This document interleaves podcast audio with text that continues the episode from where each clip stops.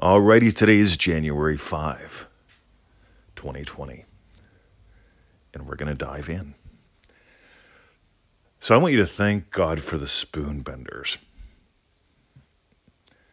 Actually, let's call this one spoon bending in speed. Because back in the old days, before I formed what's currently called the Law of Attraction by Neville Goddard group, uh, I didn't have a Facebook group. I joined the three Neville Goddard groups that I could find that were in English. There was maybe one in Spanish. I can't remember when that one came along. But I could find three groups, and I joined all three.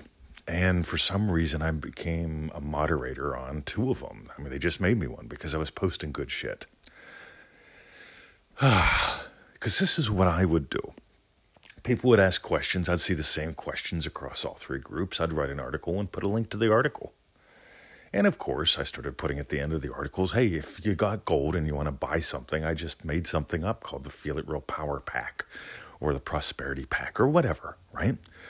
Now, this is where it gets really, really cool because the biggest Neville Goddard group back then uh, got into bending spoons. You see, I, I am not the guy to sit back and watch people slow each other down. I'm just not into that. I mean, if some if people like, I'm not big into letting addicts create more addicts. And what an addict is, an addict is someone who believes I have to use drug of choice before I can experience behavior of choice. Right? Got to drink some beers before I go talk to the pretty women's. Right? Well, before I can drink beers or you shoot heroin, I've got to steal someone's television set so I get the money if you listen to addicts, they'll always have the power outside of themselves, and they always need to do something first to get what they need so they can experience what they want to experience. I find that I can experience being, you know, relatively high stoned, personally at peace, or driven without having to have mood music or drugs or anything like that, but that's beside the point.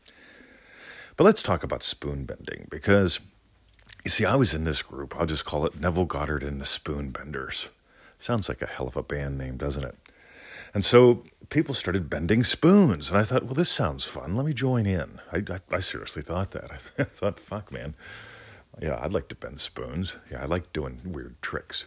So I went to the local op shop. You know, it's like the Salvation Army in the States. The, I think it was the Savers. And I bought two bags of used spoons. Holy fuck, man. Spent like $4. And I mucked around for a little bit. I studied, I read a book on Uri Geller because he was real known for it and decided to model some of his internal processes. And, and then, yeah, I was just having fun. I mean, I was sharing all this good shit, but I thought, well, you know, if these people are bending spoons, I might as well have some fun. And then it got weird because people started doing the, well, I'm trying to bend spoons to prove this works. And people would be saying, oh, yeah, ever since I started bending spoons, my manifesting is getting better. So oh, this is interesting. And other people, well, you know, I can bend spoons, but nothing's happening. So I start talking to them, right? I reach out. And the ones that are actually having success are actually doing what Neville taught, whether or not they were bending spoons. And those who were bending spoons were just bending spoons, right? But here's the thing I got kicked out of that group. Oh my God.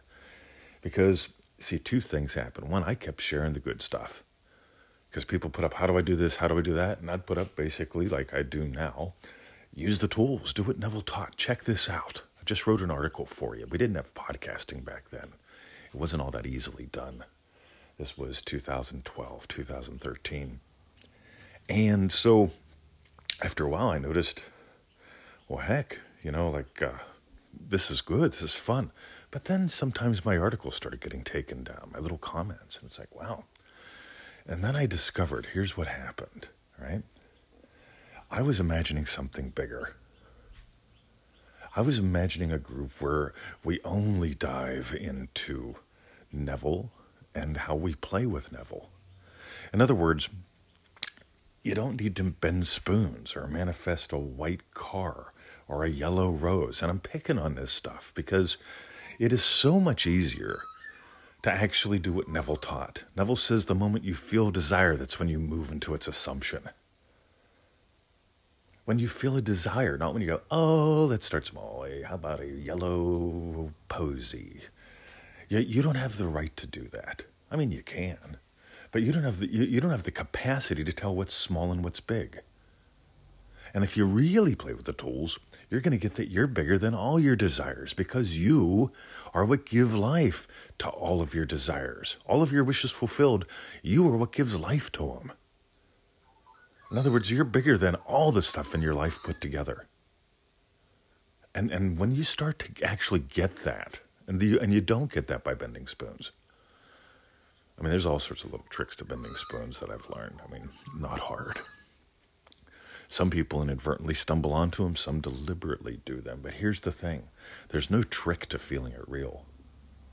You can do what Neville did, you can do what we do, which is continuously explore it. If you actually listen to Neville's lectures over decades, he continued to explore his core precepts. Consciousness is the only reality, your awareness of being is God.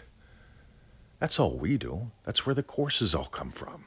Dream driven day, manifesting mastery, all those just come from our play, our exploring, because we want you to play and explore. That just might be the only game in town. And of course, if you play and you explore, you get a couple bennies. One, you get what you want in life. That's pretty cool. You should see where we live and how we live, too. And some of you have, and some of you will. And two, you get to discover who you are and how this works. And to me, that's pretty cool.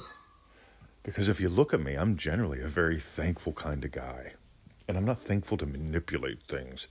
I'm not putting thank you like a like it's not thank you like a coat of sprinklies on a dog turd or anything either. I'm thankful because I know who I am and how this works, and I experience this joy when you discover it. So here's what I want you to do today. I want you to notice if you're wasting any time bending spoons. I really do. Because, I mean, if you want to bend spoons, bend them. I mean, I, I like I said, I'm into magic tricks and stuff. I'm, I, I have a couple really corny ones. I was in the little Chinatown place here in Melbourne yesterday, and I bought some uh, stuff. And so the Chinese girl behind the counter, I showed her two of my corny magic tricks. Oh my God, she loved them. It's just a way that I have fun. Nothing wrong with having fun if you want to listen to some music or light a candle or burn some incense. But don't, don't make it part of your manifesting. Because for you to do any of that, before you can light a candle, you have to imagine having lit a candle. before you can light the incense, you have to, ooh, I actually smell Nag Champa before I light it. I enjoy it. But I don't, it's not part of my manifesting ritual. See, it's like this podcast. I imagined having made a crushing podcast, getting some gold out there into the world and getting some great feedbacks. And here we are. So notice if you're spoon bending in any way. Are you putting something between you and your success? Are you wasting time? And if you are, go listen to the previous episode, the one on me taking a, a pizzle to manifest. Oh my God, seriously. Yeah, 60 second win. I have these all day long because I don't bend spoons. See ya.